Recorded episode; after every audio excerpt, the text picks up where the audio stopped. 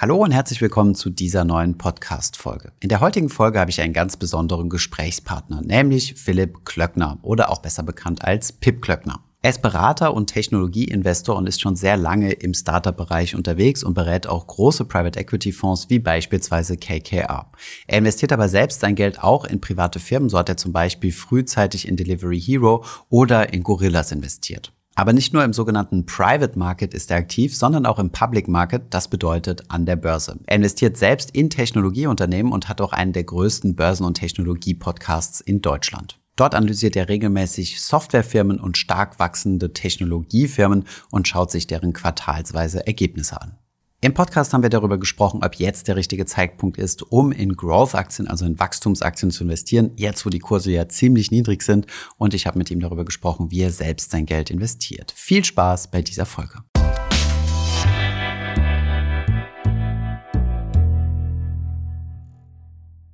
Ja, Pip, herzlich willkommen hier auf unserem Kanal auf Finanzus. Wir hatten ja äh, die Ehre, uns vor kurzem in, oder ich hatte die Ehre, dich vor kurzem in Hamburg kennenzulernen.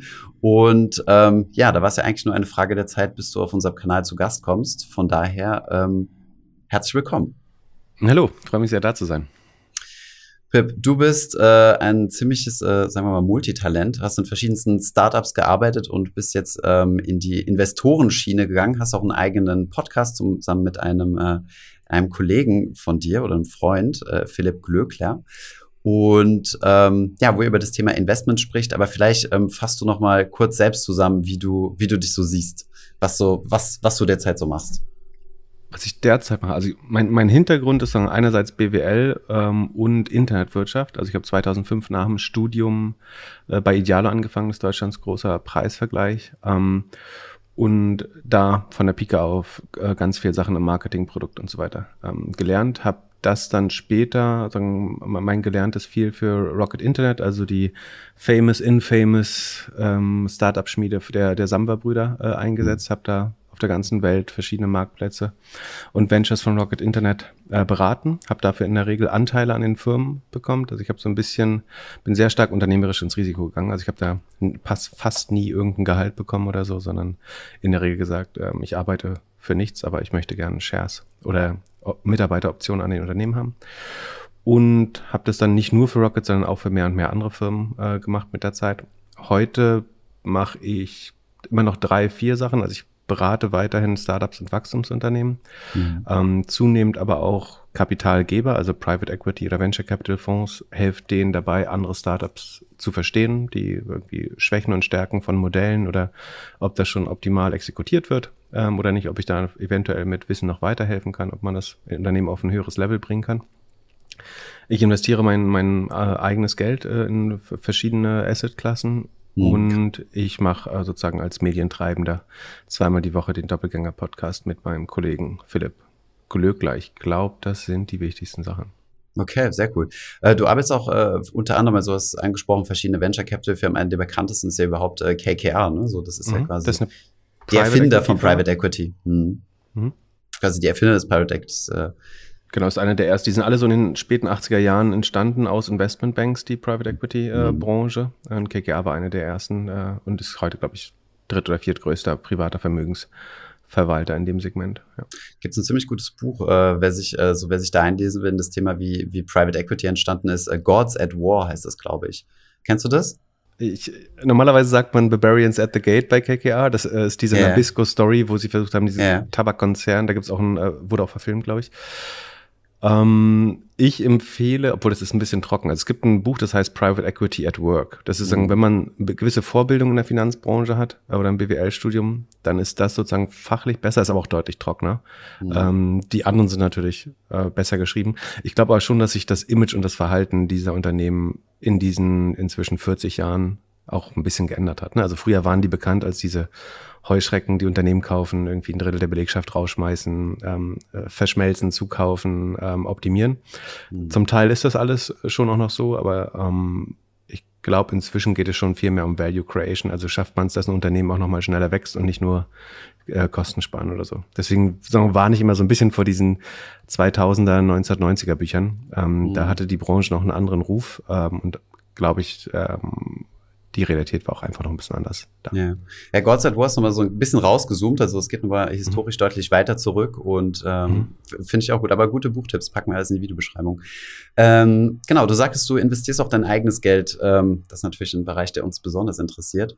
Ähm, wie machst du das? Also was, genau, wo, wie investierst du, wie teilst du dein Portfolio auf?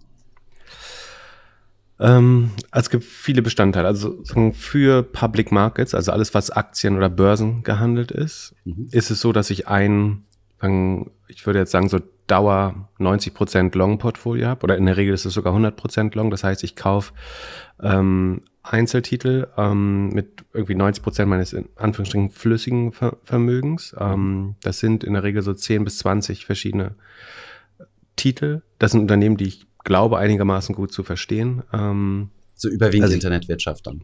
Genau, genau. Es sind 10 bis Internet, 20, okay. ausschließlich Internet- und Wachstumsunternehmen in der Regel mhm. ähm, oder Tech- und Wachstumsunternehmen. Ähm, dann habe ich trotzdem auch einfach einen äh, Sparplan, der in zwei ETFs und ein Einzeltitel Microsoft, weil ich den für so einen gut anspar, äh, ansparbaren Titel halte, ähm, investiert. Das ist sozusagen meine Absicherung, wenn ich doch mal mich brutal verspekulieren sollte. Was weiß ich, dann ist das sozusagen die Standardempfehlung, die auch ja jeder andere machen sollte, dass man mhm. für seine Altersvorsorge ähm, einen Teil in ETFs zurücklegt. Also auch das mache ich aus einem gewissen Sicherheitsaspekt. Ich muss dazu sagen, ich habe eine sagen, relativ hohe Risikoneigung. Also mein, mein Kapital ist eigentlich irgendwie, was ich kann, meine Erfahrung. Klar, wenn du dich schon in Equity bezahlen lässt, äh, statt Gehalt, ich meine, darauf wird sich nicht jeder einlassen. äh, genau, genau. Ähm, Genau, also ich habe eine fast unbegrenzte Risikoneigung, also eine niedrige Sicherheitsneigung. Ähm, die Sicherheit ist, dass ich glaube, dass ich, wenn es hart auf hart kommt, sofort wieder sozusagen mein Living verdienen könnte mit, mit irgendeinem Job, mit meiner Erfahrung. Ähm, von daher kann ich ein bisschen mehr Risiko eingehen als der Durchschnittsnutzer, aber auch ich habe quasi den, den Sparplan für, für, wenn alles schief geht, sozusagen. Mhm. Wie, wie viel ähm, Prozent, also wie ist das prozentual aufgeteilt, circa? Also zwischen deinen 20, 15 äh, bis 20 Einzelaktien und dem, was du in ETF slash Microsoft hast, also was dein Sparplanteil ist? Also der Sparplanteil ist wahrscheinlich auch nur ein, zwei Prozent. Mhm. Da muss man dazu sagen, das ist aber wahrscheinlich, sieht ganz ähnlich aus wie bei jemandem, der vielleicht seit 10 Auf oder 20 Jahren. Basis. Ja, ja. Mhm. Genau, ne? Ähm, aber also das würde reichen, um, ich habe keinen super hohen Lebensstandard, äh, das würde reichen sozusagen um, also wenn ich weiter damit mache, würde es reichen, um irgendwie mit Thema Lebensstand habe ich mir auch noch mal raus. Äh, du bist jetzt in Urlaub gefahren mit einem Flixbus. Das war, das fand ich schon krass, als ich das auf Instagram gesehen ja. habe. Du bist, äh, du bist auch äh, aktiver Wassersparer und hast mich dazu inspiriert, äh, äh, mir einen smarten Duschkopf zu kaufen, den du ja auch hast. Und ich habe heute Morgen tatsächlich äh, 10 Liter verbraucht beim Duschen. Wie viel, wie viel bist du? Ähm, ich bleib im Schnitt immer unter 10, inzwischen noch deutlich, ja. Echt? Ähm, ja, es gibt hier beim Haushalt noch jemand, der ist da ein bisschen aggressiver. Äh, das, man muss auch aufpassen, dass man sich nicht radikalisiert, glaube ich. Ja, genau. Ähm, Gar nicht mehr durchs. Aber es ist schon, wenn man überlegt, ähm, die, die letzten Jahre, als man auf sowas überhaupt nicht geachtet hat, also wie viel Energie, Wasser und auch Geld man verschwendet hat. Ähm, einfach weil man es nicht wusste oder weil es kein An weil es vor allen Dingen nie einen Anreiz gab, Energie oder Wasser zu sparen, weil es letztlich viel zu günstig äh, war die ganze Zeit.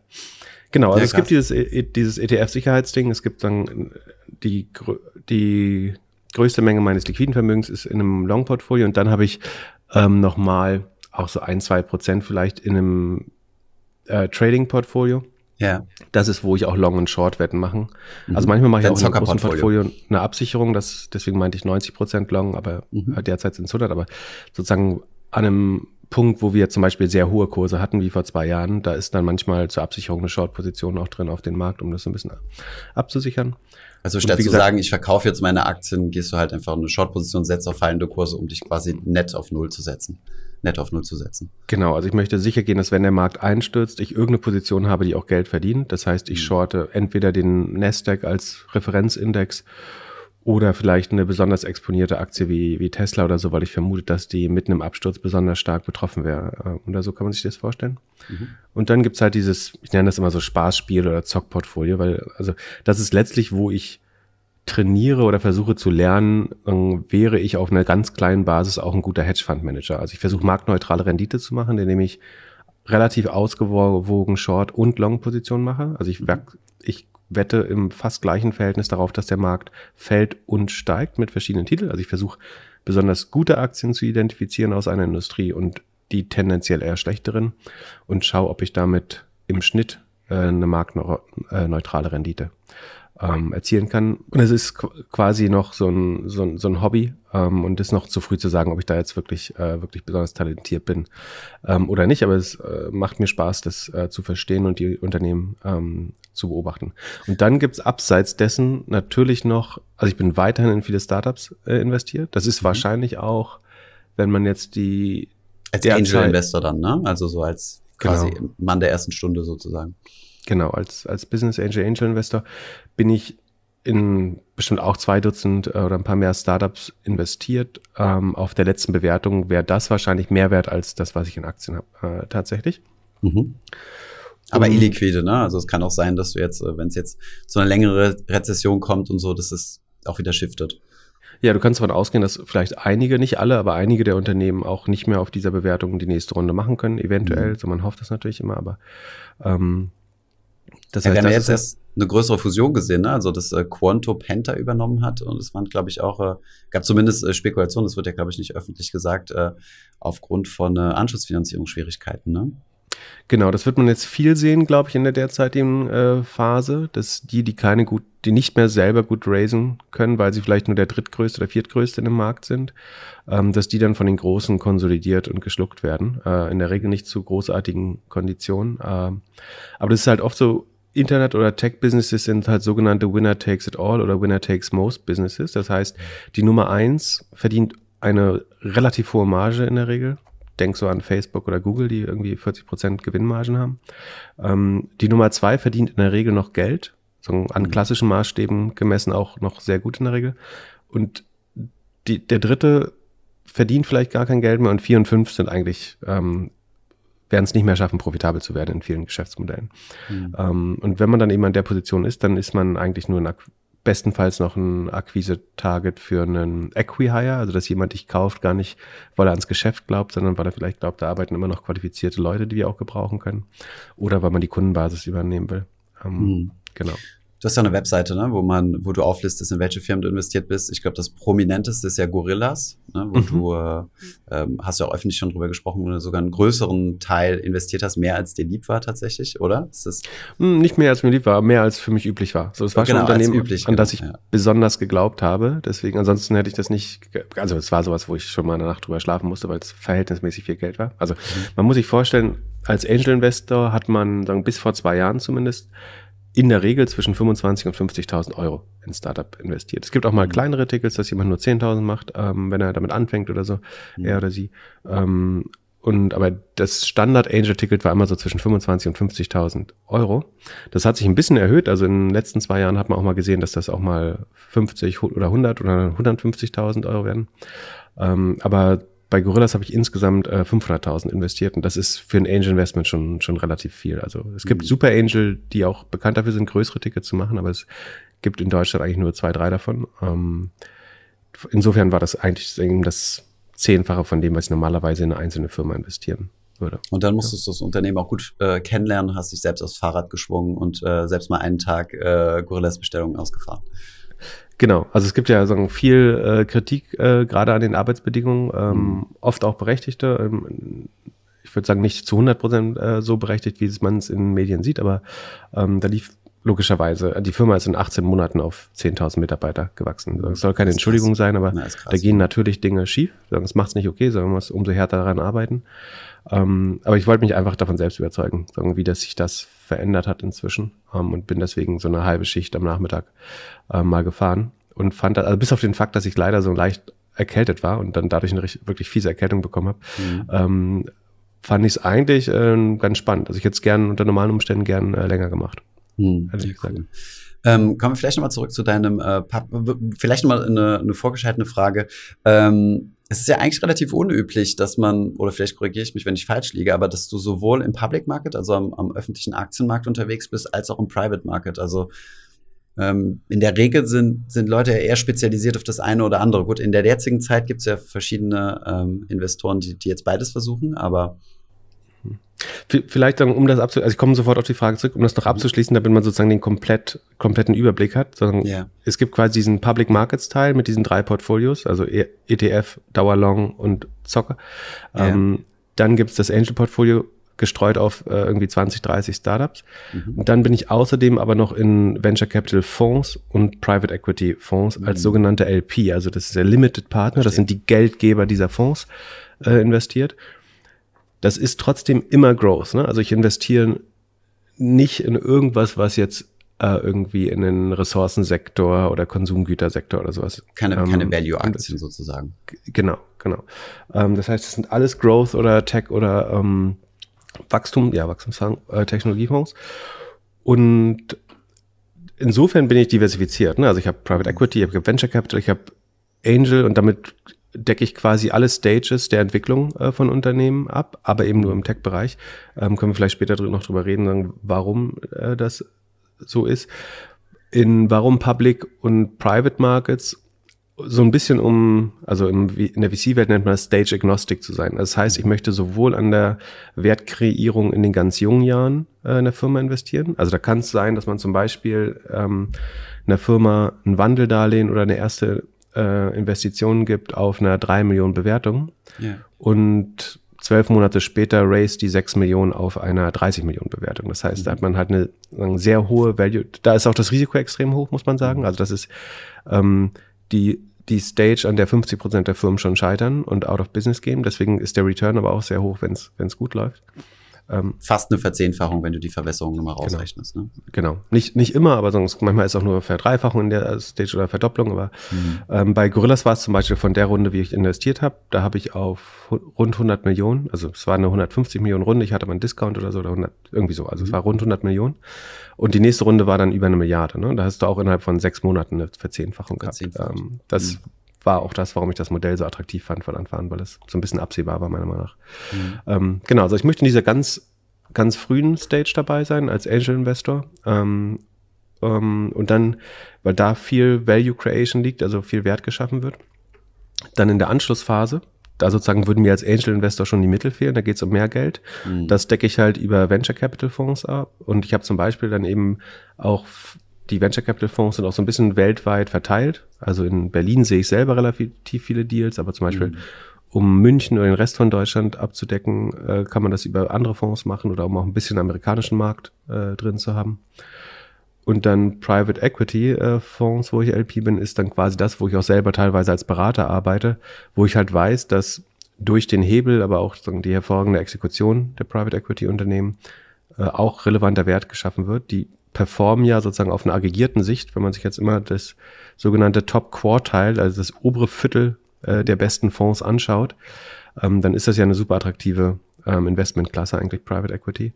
Ähm, und das, der Vorteil da ist auch so ein bisschen, dass man Geld investiert über einen gewissen Zeitraum und man sieht es dann eigentlich zehn Jahre oder sieben Jahre äh, nicht mehr. Also man investiert über drei, vier Jahre Geld in den Fonds. Also ich committe da irgendwie, sagen wir mal, eine halbe Million äh, als Beispiel. Genau, was wollte ich gerade sagen, ne? Die Ticket-Size sind ja schon recht groß. Also du kannst ja jetzt nicht als Privatinvestor einfach so in einen Private Equity Fonds als LP auftreten. Ähm, da brauchst du entweder Connections, also ich habe das in der Bank ein bisschen gesehen, dass, mhm. dass wenn du halt mit den Fonds zusammenarbeitest, kannst du schon ab circa 100.000 rein, aber üblicherweise ist ja eher die Größenordnung, die du genannt hast, ne? also ab genau. einer halben Million. Es gibt drei Möglichkeiten eigentlich. A, also du wirst Direktor LP in einem Fonds. Auch mhm. dazu brauchst du schon ein gewisses Standing und dann musst du eigentlich nördlich von 10 Millionen verfügbar haben, um in den nächsten Jahren auch in verschiedene Fonds zu investieren. wahrscheinlich sogar noch ein bisschen mehr als 10 Millionen. Mhm. Ähm, dann äh, gibt es die Möglichkeit, dass du aus irgendeinem Grund sozusagen wertvoll für den Fonds bist, dass du irgendwie ein Industriepartner bist oder Know-how in einer gewissen ähm, in einer gewissen Industrie hast und dann wirst du eventuell sozusagen in einen internen so Fiederfond oder Kleinfonds der in den Großen investiert, mit reingenommen vom Private Equity Partner. Und dann gibt's aber auch Firmen, die das quasi normalen Menschen, Anführungsstrichen, zur Verfügung, also wohlhabenden, aber normalen Menschen zur Verfügung stellen. Das sind Unternehmen wie Moonfair oder Liquid zum Beispiel, ähm, wo man extra Gebühren zahlt. Selektionsproblem, ne? Also da wirst du sehr wahrscheinlich in die besten Fonds reinkommen. Das wäre jetzt zumindest meine, meine Vermutung. Hm ähm, also ich will keine Werbung für eine Plattform machen, aber es gibt schon mhm. welche, die äh, gut auswählen, meiner Meinung nach. Ähm, also ich nutze äh, eine von denen. Und ähm, man muss da halt dann auch selber wieder auswählen, ob man an die Fonds glaubt. Es ist relativ transparent aufbereitet. Das Problem ist eher, dass man extra Gebühren zahlt und damit dann ähm, ein Teil der Outperformance der Klasse eigentlich wieder ähm, verliert, weil man rund, rund ein Prozent nochmal pro Jahr an Gebühren verliert. Ähm, also genau, du hast ja von den Top-Quartile-Fonds gesprochen. Wie findest du denn die, die, ähm, also ich will jetzt nicht zu sehr in das Thema reingehen, wir mhm. wollen ja eigentlich nochmal nachher auf die Public-Seite im Aktienmarkt, aber äh, wie findest du die, die, die Top 25 Prozent? Wird es ja immer recht einfach gesagt. Also wenn du dir auch zum Beispiel insgesamt die aktive Fondsbranche anschaust, äh, die as a whole äh, mhm. underperformed, ähm, gibt es ja auch immer wieder Berater in der Bank, die dir sagen, so, ja gut, ist ja normal, aber du musst ja einfach nur die Besten raussuchen. Problem genau. ist nur, dass die halt ständig rotieren. Also die, die jetzt im letzten Jahr top waren, heißt noch lange nicht, dass die in den folgenden Jahren auch äh, zu den Top-Werten gehören. Ja, guter Punkt. Also ich versuche schnell zu machen. Bei Private Equity und auch VC ist es schon sehr so, dass von den ersten Fonds sehr stark die zukünftige Performance an. Also was du selten hast, ist dass, also gerade bei Private Equity, dass ein Top-Name wie ein KKA oder Apollo oder äh, Bain oder Blackstone oder so, dass die ähm, einen Superfonds haben und dann einen, der brutal underperformt. Sondern da gibt es eine relativ hohe Konsistenz. Bei VC ist es schon mal so, dass das sehr schwanken kann, dass du einmal achtmal dein Geld zurückbekommst und einmal nur anderthalb Mal dein Geld zurückbekommst nach zehn Jahren. Ne? Ähm, achtmal wäre natürlich großartig. Ähm, anderthalb nach zehn Jahren ist relativ enttäuschend. So, das entspricht nur im Sparbuch mehr oder weniger, ähm, besseren Sparbuch. Ja, ähm, und worauf die zwei sozusagen Kernkriterien sind die sogenannte interne Verzinsung oder IRR, das ist die Internal Rate of Return. Das ist interne Zinsfuß, ne? Genau, interner Zinsfuß würde man es auf Deutsch sagen. Das ist sehr vergleichbar. Das kannst du dann mit deiner Aktienperformance oder dem Sparbuch vergleichen. Das ist für die Zeit, die du das Geld eingesetzt hast, welche Verzinsung hast du bekommen, bis du es zurückbekommen hast. Ähm, also du investierst, so ein Fonds hat eine Laufzeit von elf, zwölf Jahren in der Regel. Du investierst die ersten vier Jahre nach und nach dein Geld und kriegst es so ab Jahr fünf eigentlich in kleinen Häppchen äh, zurück über die Zeit. Das muss man dazu verstehen. Ähm, deswegen ist es nicht so, wie ich packe eine halbe Million rein und krieg nach zwölf Jahren irgendwie ähm, zwei Millionen raus. Ja. So einfach ist es nicht, sondern es verschiebt sich so ein bisschen. Das ist so ein Mini-Reinvestitionsrisiko quasi oder Wiederanlagerisiko. Hm. Genau. Und das, das mag ich aber zum Beispiel, dass das Geld so ein bisschen verschwunden ist für ein paar Jahre und ich dann äh, in der Regel mehrfach zurückbekomme.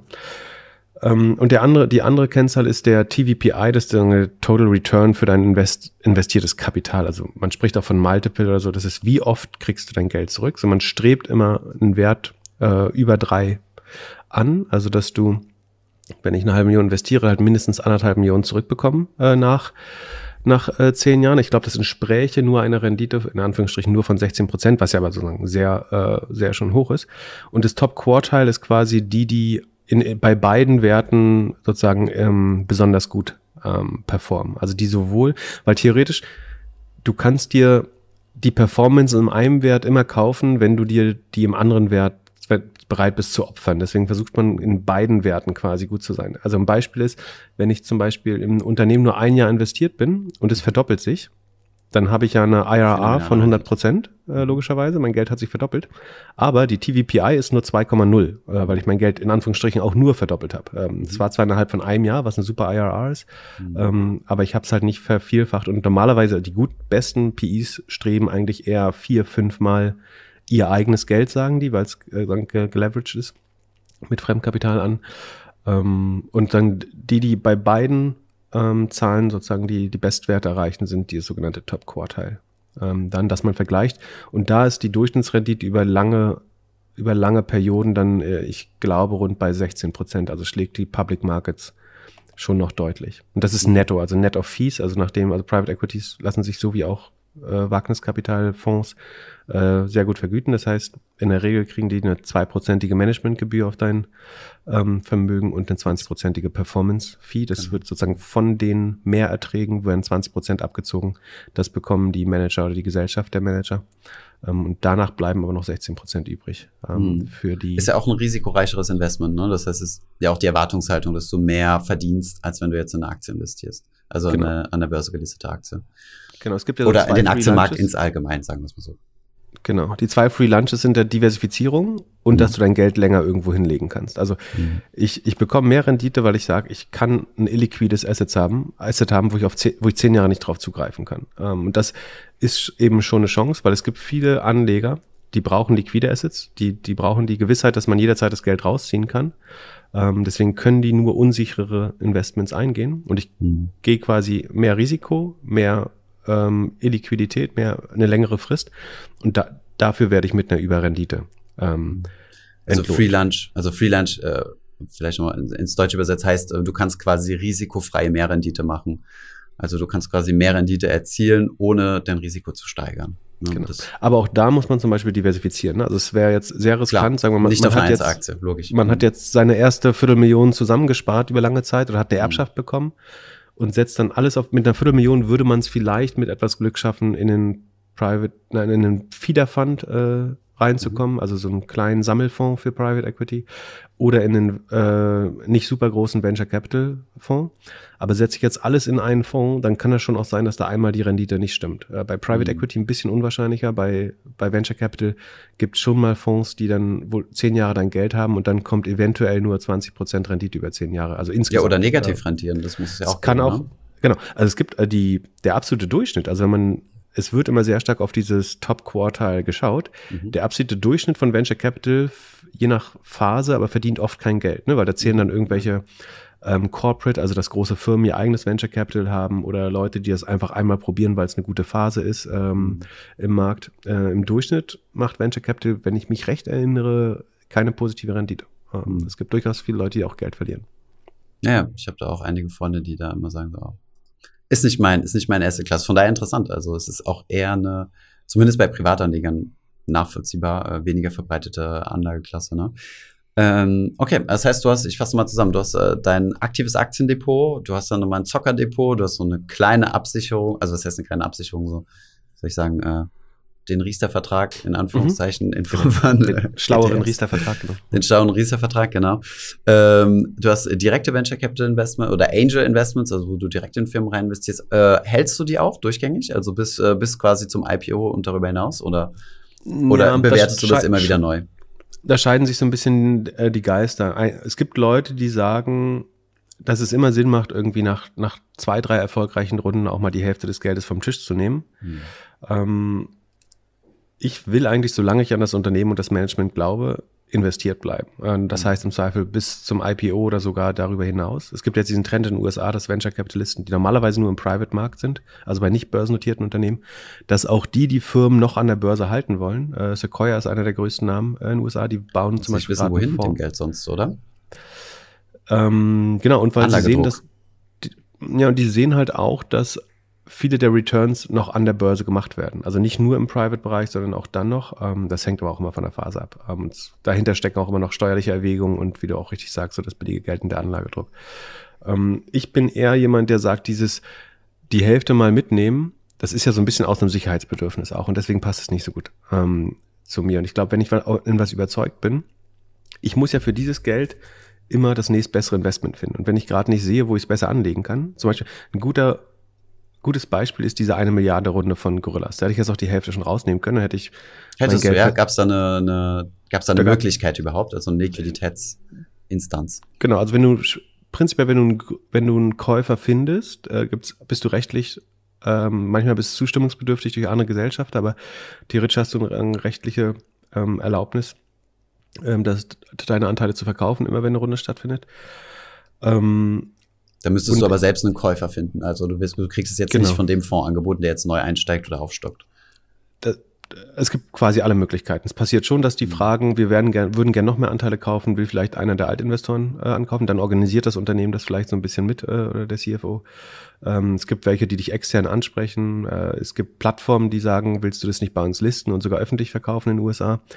Ähm, genau, ich war da zum Beispiel der Meinung, dass ich die Verdopplungsgeschwindigkeit, also wie schnell Gorillas wächst, zu dem Zeitpunkt noch so hoch war, dass ich nicht aussteigen will. Ähm, mhm. Also meine, die Hypothese, warum ich investiert habe, war noch 100 Prozent intakt. Ähm, und danach gab es ja auch nochmal eine deutlich höhere äh, Runde.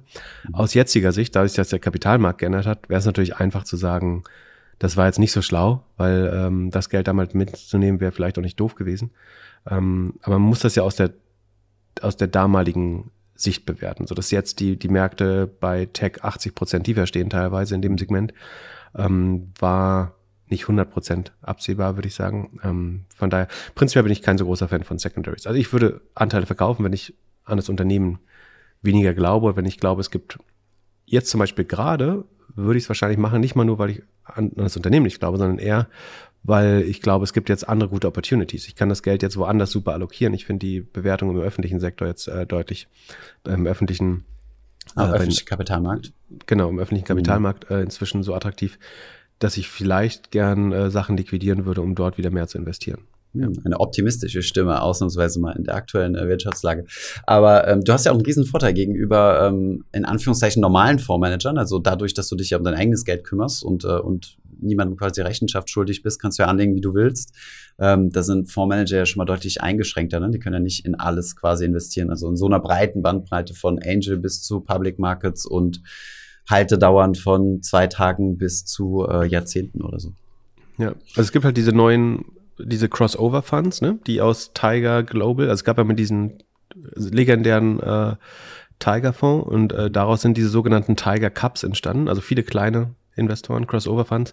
Und da ist das Spezielle schon, das sind formelle Hedge-Funds, also die können Long, Short, gehebelt an der Börse handeln aber sie gehen auch runter in den Venture-Markt. Die gehen jetzt nicht bis zu Angel Investing, mhm. Investments, aber teilweise investieren die relativ früh dann auch ähm, schon sagen, zweistellige Millionen Summen in Startups, um die möglichst früh mitzunehmen. Mhm. Ähm, aber vielleicht auch aus Anlagedruck, weil das Geld da war. Genau. Das ist so ein bisschen die Ausnahme, ja. Ja. Ähm, vielleicht, wo wir gerade darüber gesprochen haben, wie siehst du denn eigentlich die Gesamtmarktlage? Weil ich meine, wenn du gerade in Growth investierst, du hast ja selbst schon angesprochen, ne? also Tech-Aktien haben ja am stärksten gelitten von, von allen Aktienkategorien eigentlich. Ähm, ich glaube, wir sind jetzt offiziell in der Rezession, wenn ich mich nicht irre. Äh, wir haben zwei Quartale hintereinander ähm, ähm, in, in eine, ein sinkendes BIP gehabt, Bruttoinlandsprodukt. Äh, in Amerika hat man die Definition jetzt nochmal ganz schnell geändert und bezieht sich jetzt auf eine andere, auf eine andere Maßzahl, die jetzt nicht sich auf zwei Quartale festlegt, aber im Großen und Ganzen ist man sich doch da, glaube ich, einig. Ähm, ist das für dich jetzt eine Einstiegsgelegenheit? Also ist es jetzt der Moment, wo du sagst, ähm, jetzt muss man sich positionieren und ähm, es geht wieder aufwärts? Oder meinst du, es könnte jetzt noch zu größeren Verwerfungen kommen? Es gibt ja auch noch einige Krisenherde in der Welt. Es wird an der Börse immer zu größeren Verwerfungen kommen und ich glaube, es gibt auch keine absoluten Einstiegsgelegenheiten. Ich glaube, was man sagen kann, ist, dass wenn, wenn ich daran zurückdenke, wie wir vor einem halben Jahr, äh, auch in unserem eigenen Podcast, da haben auch Leute gefragt, so, ich habe eine Erbschaft, soll ich jetzt all in gehen oder nicht? Da war es viel schwerer zu sagen. Einerseits wissenschaftlich gibt es halt die Hypothese, dass es immer, du, also du, mit, wenn du das Geld nur verteilst auf zukünftige Perioden, verteilst du das Risiko, also gehst du mehr Risiko später ein. Deswegen immer sofort anlegen das fühlt sich in der Phase, wo man weiß, irgendwie die, die Multiples, also die, das KGV oder Kursumsatzverhältnis war schon rekordhoch zu der mhm. Zeit. Da fühlt sich viel schwerer an, diesen wissenschaftlichen Glauben zu verbreiten, ähm, auch wenn es eben die Wissenschaft ist. Mhm. Ähm, was ich schon sagen kann, ist, wenn wir davon ausgehen, dass insbesondere bei den Growth- und Software-Stocks, die wir uns typischerweise anschauen, dass da die Bewertungen jetzt zwischen 50 und 80 Prozent runtergegangen sind und dass es irgendwann wieder eine Zeit geben wird, in der sie sagen, zumindest wieder ähm, vielleicht bei der Hälfte oder zwei Drittel von dem, was wir zuletzt gesehen haben, liegen, ist eine gewisse Recovery oder dass man da reinwächst in diese Bewertung jetzt natürlich viel wahrscheinlicher als vor, vor einem halben Jahr oder vor, vor einem Jahr. Von daher relativ gesehen ist es deutlich opportuner, jetzt einzusteigen als vor einem halben Jahr. Ich glaube, das, ähm, aber das ist so ein bisschen Revisionist, ne? das weißt du hinterher natürlich immer äh, ein, einfacher. Ähm, ich wenn ich jetzt mal vielleicht äh, die bewusste Gegenseite einnehmen kann, äh, in, in, den 2000er Jahren, der Crash äh, hat sich auch über mehrere Jahrzehnte gezogen, ne? Oder mindestens mal ein Jahrzehnt. Vier, fünf Jahre waren es, glaube ich. Äh, also ja. der wirkliche Winter war vier, vier, fünf Jahre. Ähm, aber man hätte, also wo du recht recht hast, ist, man hätte teilweise zehn bis zwanzig Jahre gebraucht, um die Verluste wieder einzuholen. Das ist eine richtige Aussage. Mhm. Ähm, ich ähm, ich glaube schon, die, also die Frage ist, natürlich gibt es weiteres Abwärtspotenzial. Ne? Du kannst immer auch, also es gibt noch keine Panik äh, am. Markt. Ähm, es ja, gibt noch, solange es noch Leute wie mich gibt, gibt die, die sagen, man könnte schon wieder kaufen oder so. Also der Markt hat seinen Tiefpunkt, wenn, wenn niemand mehr kaufen will. So, und das ist mhm. definitiv nicht der Fall. So, es gibt auch Leute, ähm, die sagen, es sind schon wieder Einkaufskurse. Ähm, der Unterschied zu 2000 ist, dass die Unternehmen natürlich nicht so aufgeblasen, also sie waren aufgeblasen, aber sie sind nicht so substanzlos wie in den 2000er Jahren. Es gibt auch jetzt substanzlose Unternehmen, aber das sind vielleicht 10 Prozent, 15 Prozent der Tech-Werte. Äh, damals war es 80 Prozent der Tech-Werte und die, die anderen haben überlebt immerhin. Ähm, von, von das daher glaube ich. so ein bisschen im Kryptobereich haben, ne? 90 Prozent Luft, die jetzt quasi raus ist. Und äh, mit ein bisschen Glück bleibt noch ein bisschen was übrig. Ja, im Kryptobereich könnte es sogar mehr sein, ja. Mhm. Ähm, von daher, ähm, was war deine Einstiegsfrage? Was deine Gegenseite war, ähm, das so lange gedauert hat? Genau, also zu sagen, ähm, es, kann, es kann jetzt auch sein, dass, äh, dass Technologiewerte oder das Growth, wir können es ja mal insgesamt auf Growth, Growth runterbrechen, jetzt Value underperformen wird, auch über eine längere Zeit als jetzt nur ein paar Jahre. Ja. Ich glaube, also man muss natürlich schauen, welche Unternehmen also du willst auf zwei Sachen schauen. Gerade A, haben die Unternehmen wenigstens einen positiven Cashflow. Ähm, also wenn du nicht schnell wächst und nicht positiv bist, dann ist super schwer gerade. Äh, dann ist es eigentlich Zeit zu schauen, wie positiv viel Geld meinst haben du profitabel, oder? Bitte? Oder? Po mit positiv meinst du profitabel? Ich meine erstmal Cashflow positiv. Okay. Also, es gibt zwei, wir können immer, also es gibt quasi zwei Definitionen von, also profitabel ist profitabel nach Gap, so, also nach dieser, ja. äh, nach der strengsten. Buchhalterisch. Hm. Genau. Ähm, das wäre inklusive den Aktien, die man rausgibt äh, und somit die Aktionäre verwässert. Das ist ein relativ starker Standard, der ist für das Überleben des Unternehmens aber weniger ausschlagkräftig. Für das Überleben des Unternehmens ist halt der Cashflow eigentlich aus, aussagekräftiger. Ähm, mhm. eventuell wird man dann noch verwässert, aber die Wahrscheinlichkeit, dass man 100 Prozent seines Geldes verliert, ist deutlich niedriger. Deswegen will man checken, ob der Cashflow wenigstens positiv ist. Auf Jahressicht, der kann schwanken innerhalb des Jahres, aber auf, auf die letzten zwölf Monate sollte der idealerweise positiv sein oder nur, nur oder kaum negativ. Wächst das Unternehmen langsam und hat einen stark negativen Cashflow, dann ist es Zeit, sich auszurechnen, wie lange das Geld eigentlich noch reicht. Und kann man überhaupt das noch refinanzieren? Wie, also ich, als Beispiel, weil es ein bisschen plakativ ist, würde ich zum Beispiel ein Lilium nennen, ähm, mhm. weil man da sieht, dass die ne? Bewertung, die, die brauchen halt äh, wahrscheinlich 100 Millionen oder mehr pro Jahr, um einfach den Operativ, um weiter zu forschen, um weiter die Operations aufrechtzuerhalten. Und gleichzeitig ist die Bewertung aber schon so weit runtergegangen, dass man brutal verwässern musste, müsste, um jetzt überhaupt nochmal neues Geld aufzunehmen auf der jetzigen ähm, Bewertung. Also um solche Unternehmen. Verwässern heißt, du nimmst also neues Kapital auf und die bestehenden Aktionäre verlieren halt also an Prozenten im Unternehmen, ne? Das vielleicht nochmal. Genau. Ähm, und also das ist jetzt nur ein Beispiel, da gibt es äh, viele Beispiele für äh, wahrscheinlich. Ähm, und ich glaube, die Unternehmen, die, wo es jetzt keinen Grund gäbe, da noch nicht zu investieren, wären eben die Softwareunternehmen, die A noch deutlich über 30 Prozent wachsen und Cashflow positiv sind. Da gibt es irgendwie ein Palo Alto Networks, Fortinet, ähm, aber auch die großen Titel Microsoft oder so. Ähm, es gibt welche, die noch nicht positiv sind, aber dafür sehr schnell wachsen, wachsen irgendwie äh, Cloudflare oder CrowdStrike ähm, oder mhm. so, wobei die, glaube ich, nach Cashflow auch teilweise positiv sind. Ähm, ich glaube, da ist es schon eine erste Chance, äh, auch wieder Positionen aufzubauen. Was nicht heißt, dass sie sich nochmal halbieren können. So, wenn wirkliche Panik einsetzt oder wenn auch wirklich ein, ein Sterben der Start-up und Softwareunternehmen sich durchsetzt, ähm, dann wird auch da das Wachstum äh, sich deutlich, deutlich verlangsamen und dann könnte auch da die Bewertung nochmal nach unten äh, angepasst werden, natürlich.